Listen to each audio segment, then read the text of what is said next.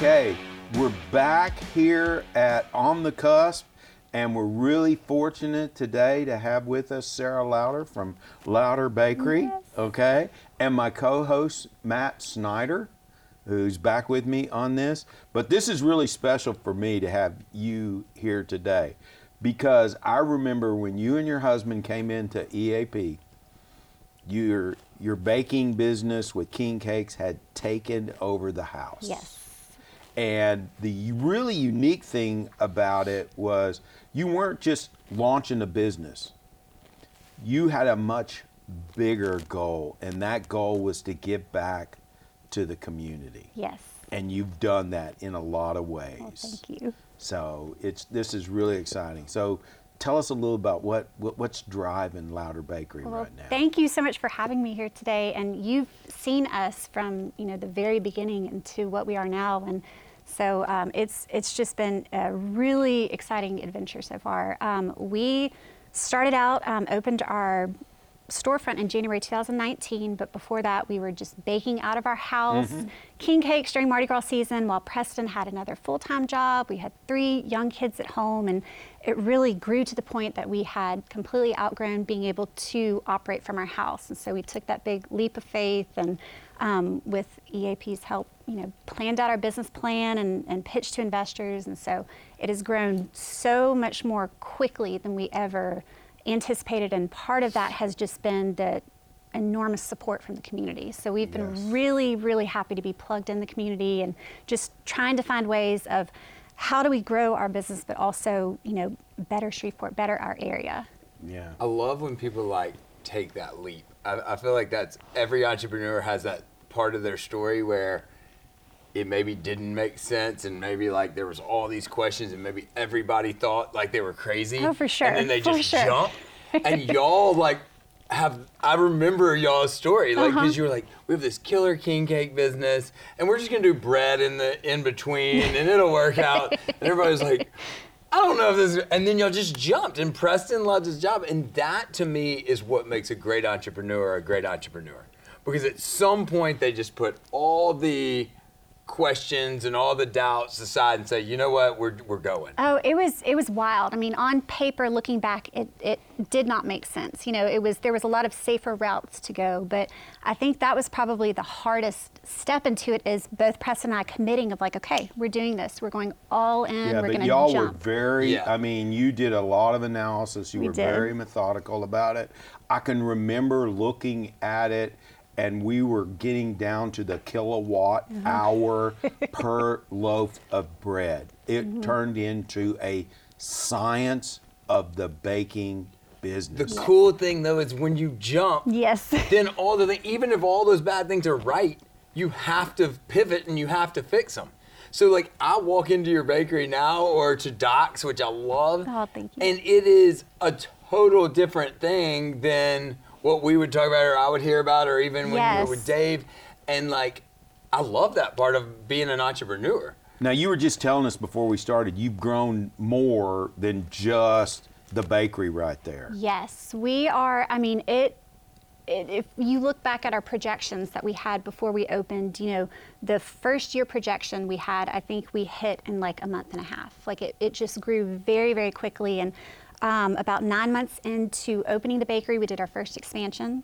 And then this past October 2021, we opened the sandwich shop, Doc Sandwich Yep. Shop next door, and everything is made on fresh baked bread from next door at Lowders. And um, just seeing that growth has been just a really cool thing, and there's a lot more to come. So we have some big ambitions that we're working towards. good. good. But that whole building right there, that that whole storefront has really grown. Yes. You know, we were talking, and nobody wanted a storage unit down there. What a okay? Nobody's transformation. worried about the storage unit now. They're all going. Can I get? Is there room in the parking lot Yep. for If me? you think about when when like we were kids and El Chico's r- right there, Madison Square Garden, that was like the place. Like Yes. Sunday after church, like you'd see everybody you knew. Go get El Chico's. And then it just went to nothing. Mm-hmm.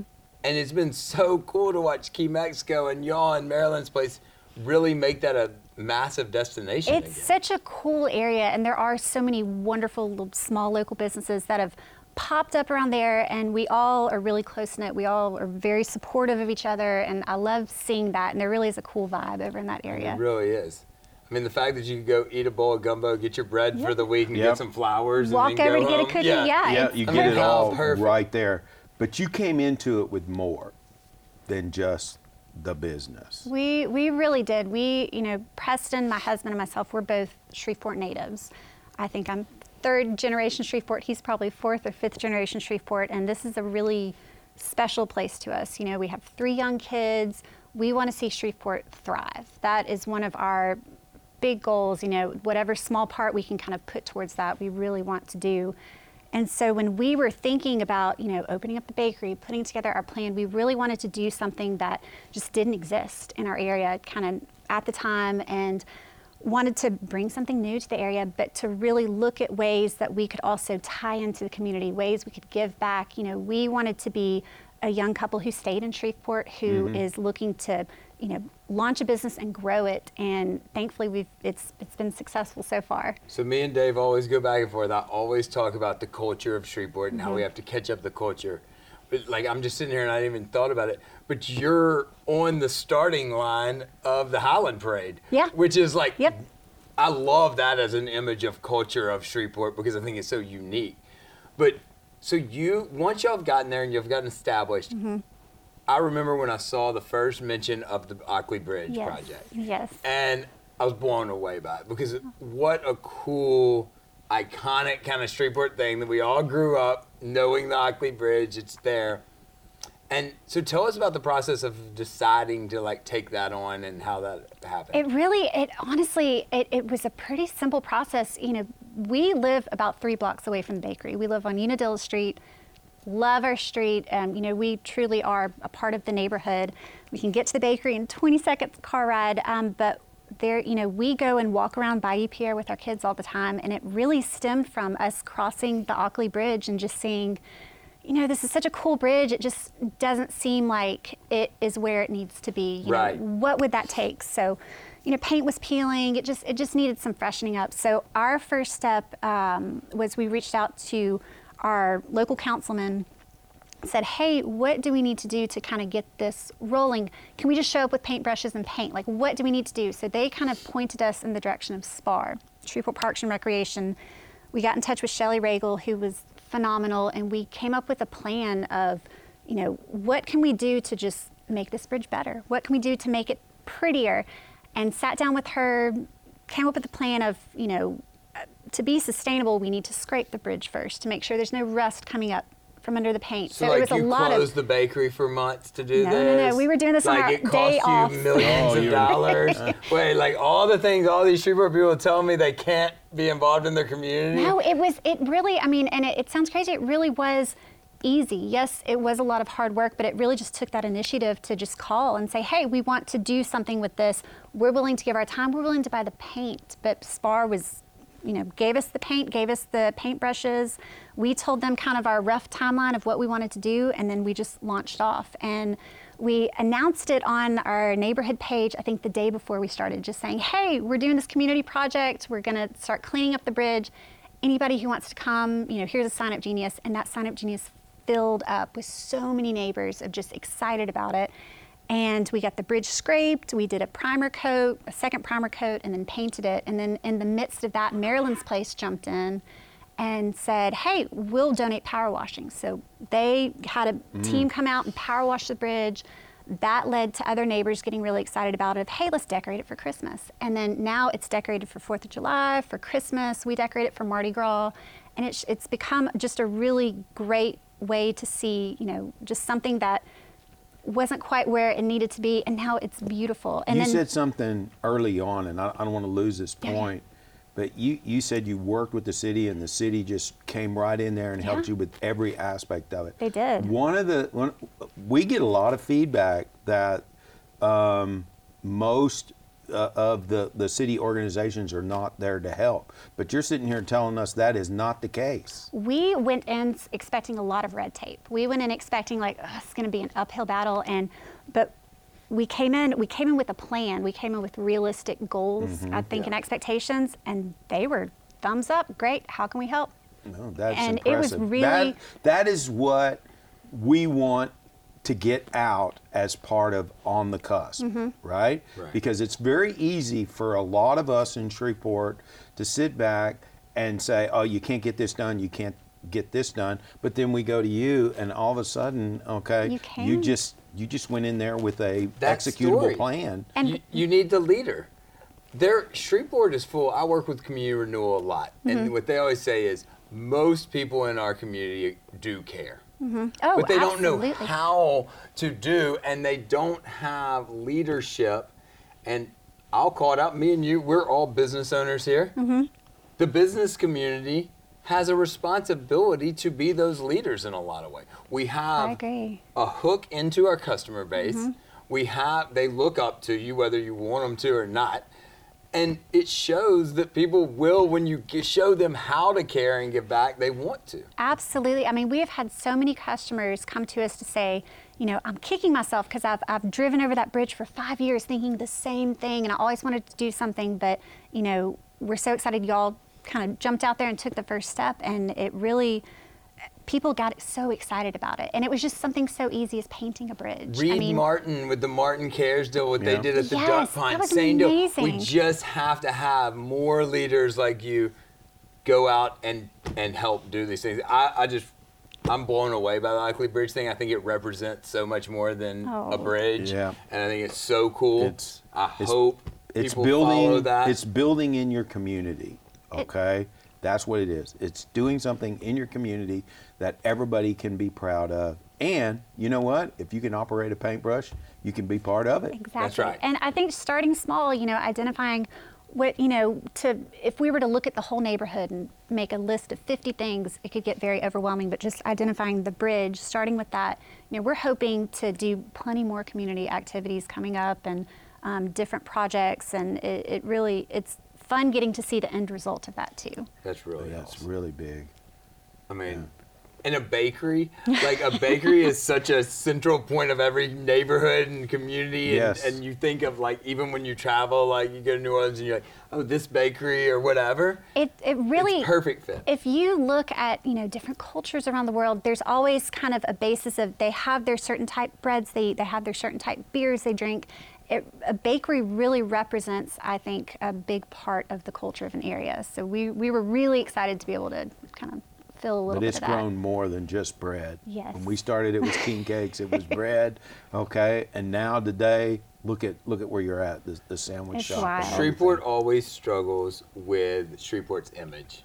What mm-hmm. Shreveport is. How do you sell Shreveport? We had Ryan on talking to him about selling Shreveport. Mm-hmm. You know, there, people always talk about slogans and whatnot. But to me, those parts of the city, I mean, if you had somebody and you took them to that part of the city and you came into your bakery and went and ate lunch at Key Mexico and walked over the bridge and saw First Baptist, mm-hmm. that's a pretty fair representation of Oh. what Shreveport is to me. I feel like Shreveport has so many jewels in it, and it really, you know, Shreveport. We have our own identity. We're not East Texas. We're not South Louisiana. We are Shreveport. We're we're Caddo. We're Bossier, and it really is great, you know, seeing all these wonderful places being highlighted. Norton Art Gallery. I mean, there's so many places just walking distance from our house that Right. are just beautiful and so And we unique don't tell to our that area. story well we, enough. We don't. We don't tell it enough. We don't talk about it enough. Even the food scene in Shreveport, for the size we are, the quality of restaurants that we have, Absolutely. the quality of, I mean, just everything. All these new restaurants opening up. It's it's amazing. Is that growing? Oh, is that momentum still there? much? How many people come to you that have a food-based idea? Do you do you see? all the time all the time we we have really made um, a lot of great friends uh, just in the food industry especially as we've opened you know it's it's great seeing somebody's idea turn into reality and then to see it grow so we always want to be a part of supporting you know our fellow business owners and, and restaurateurs and uh, I think that is something that is really growing in Shreveport Bossier. Great. As a good thing to say, I know I'm very proud to watch what our generation has done in the food scene of, of Yes. Shreveport. I remember like being in high school and being a kid and like my parents being so excited that Chili's was coming to Shreveport. Mm-hmm. And like that was the biggest deal. And I love that the things our generation are excited about are amazing local talent and local restaurants opening. And I think that's something I think we've that's uh, brought. that- that's really key because it's not the 62 year old Dave Smiths that are going to make this happen. Okay, it's Matt, it's Sarah. Okay, they got to be the ones that step up and really solve a lot of the perception about Shreveport. I would argue, and I feel like it's a, a valid argument, that Shreveport's food scene has never been as well rounded Oh. and together as it is today. I completely agree, and I think it's continuing to grow. You Me know, too. Press and I, we love to travel. We love to go visit places and get inspiration, and and it's such an important part of what we want to continue to do. But we come back home and we're like, Zoozle, Fat Calf, Cypress coming open pretty soon. I mean. These are places that are top notch. I mean, Yes. on par, if not better, than some of these huge. I heard- I heard Coffee something the other day. Southfield. I heard- him Yes. stand up with Rhino's every coffee shop I go to in Big City that you read about. You go in and I'm like, this is cool, but I'd, I'll go back to Well, Rhino. and Rhino know? too, like that's been such an important thing to us too, is to partner local, to you know, Yeah. have all these wonderful partnerships. We've partnered with Rhino. We have our Lowder espresso blend through them, so Oh, we have awesome. our very own espresso. But we're still able to, you know, pull in local things. We we have Mahaffey Farms meats that we use. We have you know different. Morel Dairy Farm milks that we use, and I think you know being able to butter su- there to take oh, to it's so good. And- but Well- just being able to support each other, you know, all all ships yeah. Rise on a Absolutely. rising tide, or whatever Definitely. the, the saying Definitely, is. Definitely, I think that is that is true. Well, hey, we're almost out of time. Sarah, thank you so much Thank you for coming and, and being part of this. It's a great positive story that we want people in Shreveport to hear. Um, if anybody's got anything and they want us to send it to Sarah or you know something you want to you hear on the podcast, contact us at info at eapla.com. And our podcast, the video version, will be on YouTube, and then the podcast will be on all of the podcast uh, channels for everybody. But thank you. Thank you so much. Thanks, uh.